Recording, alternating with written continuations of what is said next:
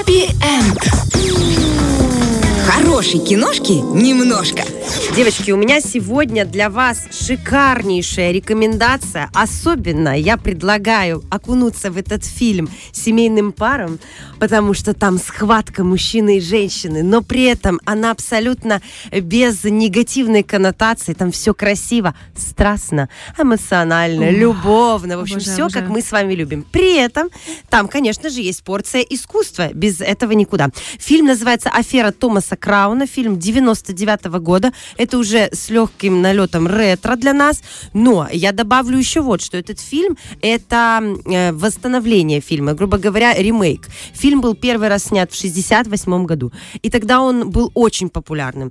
Переснял его Пирс Броснан. Это тот самый Джеймс Бонд, который десятилетия возглавлял э, вот эти агентскую историю Ми-6. И Пирс Броснан сам захотел переснять этот фильм с точки зрения продюсирования. И жутко ему понравилась эта старая голливудская история. И э, он, э, собственно говоря, играет главную роль в фильме «Афера Томаса Крауна», самого этого Томаса Крауна. Что в этом фильме есть классного? Помимо того, что Пирс Броснан выглядит невероятно привлекательно, а на его партнерш, его, роль его партнерши исполняет Рене Руссо, и здесь важный момент. Э, 99 год — это те времена, когда в главных ролях практически всегда исполняют роль молодые красотки, типа Джулии Робертс, Николь Кидман, то есть молодые актрисы. А здесь роль исполняет Рене Руссо, которой 45 лет. При этом она выглядит сногсшибательно, она очень привлекательно и притягательно. Здесь должно быть бук- слово на букву «С», но вы уже меня поняли. И у нее там есть э, эм, с ним эпизоды очень откровенные, 18+, но родителям понравится, в конце концов. Ну, мы взрослые, нам, Нам можно. же можно, Ну да. 18+. Она там У нас сегодня очень насыщенный эфир. Она Можно там просто невероятно привлекательна. Это я к тому, что женщина в 45, она конфетка. И Ну, этот про фильм это- ягодку не просто так. Да. И этот фильм это доказывает. И у них там такая классная интеллектуальная борьба, потому что фабула фильма. Он богатый магнат.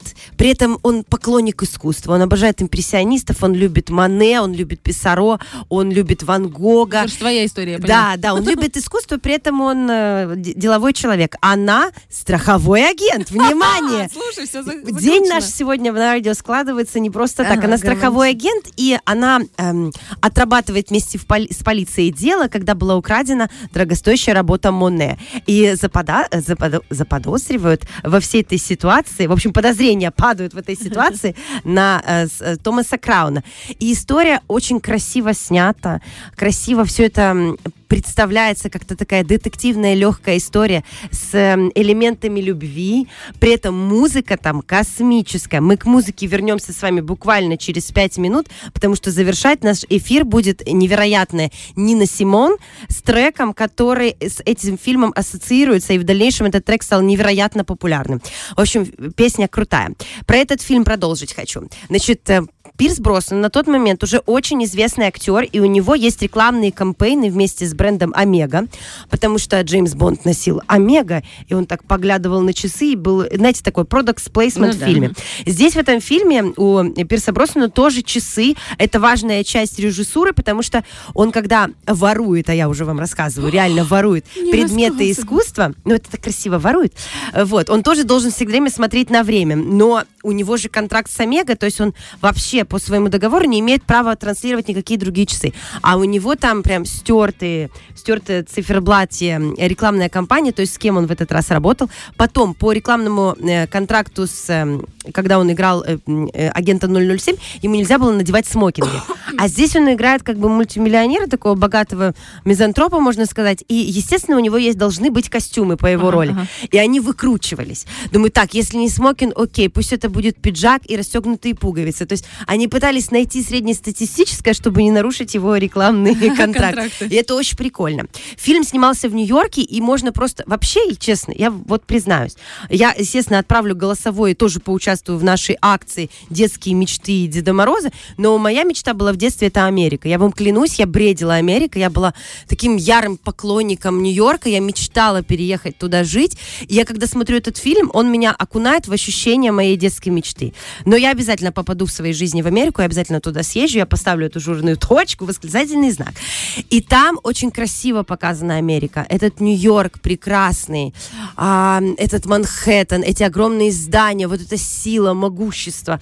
Мне очень это нравится. Фильм, а, история рассказывает о том, как они воруют э, предметы искусства из Метрополитен музея. Метрополитен музей отказал в съемке, не разрешил, но они построили павильоны, плюс что-то они подсняли в роскошном, в роскошной библиотеке Нью-Йорка. То есть вы все равно видите эти подлинники, всю эту красоту э, города и э, работы, работы. Там участвует целых несколько работ э, э, не настоящих. Это, конечно же, дубликаты, но опять-таки все завязано на том, что предметы искусства играют в этом фильме не последнюю роль. Особенную роль там занимает работа Рене Магрита, это сюрреалист «Сын человеческий». «Сын человеческий» — это немножечко история, которая может людей глубоковерщик напугать, потому что это немножечко кощунством попахивает, потому что, как, мы- как мы понимаем, Сын человеческий — это Иисус, а здесь Сын человеческий у Магрита, у художника 20 века, это отсылка к тому, что каждый из нас Сын человеческий, неважно, мужчина или это женщина, поэтому на картине портрет с лица мужчины мы не видим, там яблоко. Яблоко отсылка к первородному греху. То есть это очень классная, многоуровневая картина для расшифровки. И она в фильме занимает ключевую роль. Потому что, когда происходит грабеж произведения искусства, какого вы уже посмотрите в самом фильме, Наш главный герой переодевается в мужчину с котелком, в среднестатистического сына человечества. Здесь так много игры, а, такой, знаете, умственной, интеллектуальной. Я вообще люблю, когда кино глубоко копает, и здесь есть о чем подумать. То есть это все не, не вывалено нам, я тебя люблю, а ты меня нет. Нет, здесь нужно поиграть. Это все очень красиво, качественно сделано, классная режиссерская работа, много красивого Нью-Йорка, много потрясающей музыки, которую мы сейчас с вами и послушаем, потому что «Афера Томаса Крауна» — это прекрасная рекомендация для семейной пары, для вечера и для погружения в мир искусства и любви. Слушай, отлично. Я никогда не думала, что мне так заинтересует фильм с Пирсом Броснаном. Который я уже даже смотрела. Ты Все смотрела? равно заинтересовала. А я не смотрела, я Конечно. очень хочу посмотреть.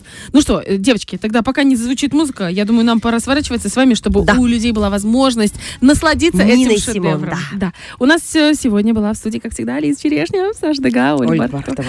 И мы вам желаем классных выходных. С наступающим.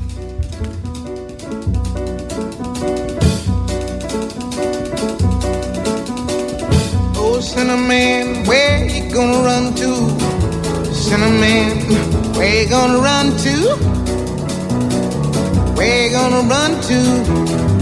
All on that day, will I run to the rock? Please hide me and run to the rock. Please hide me and run to the rock. Please hide me, Lord, all on that day. But the rock cried out. Can't hide you, the rock cried out. I can't hide you, the rock cried out. I ain't gonna hide you down all on that day. I said, Rock,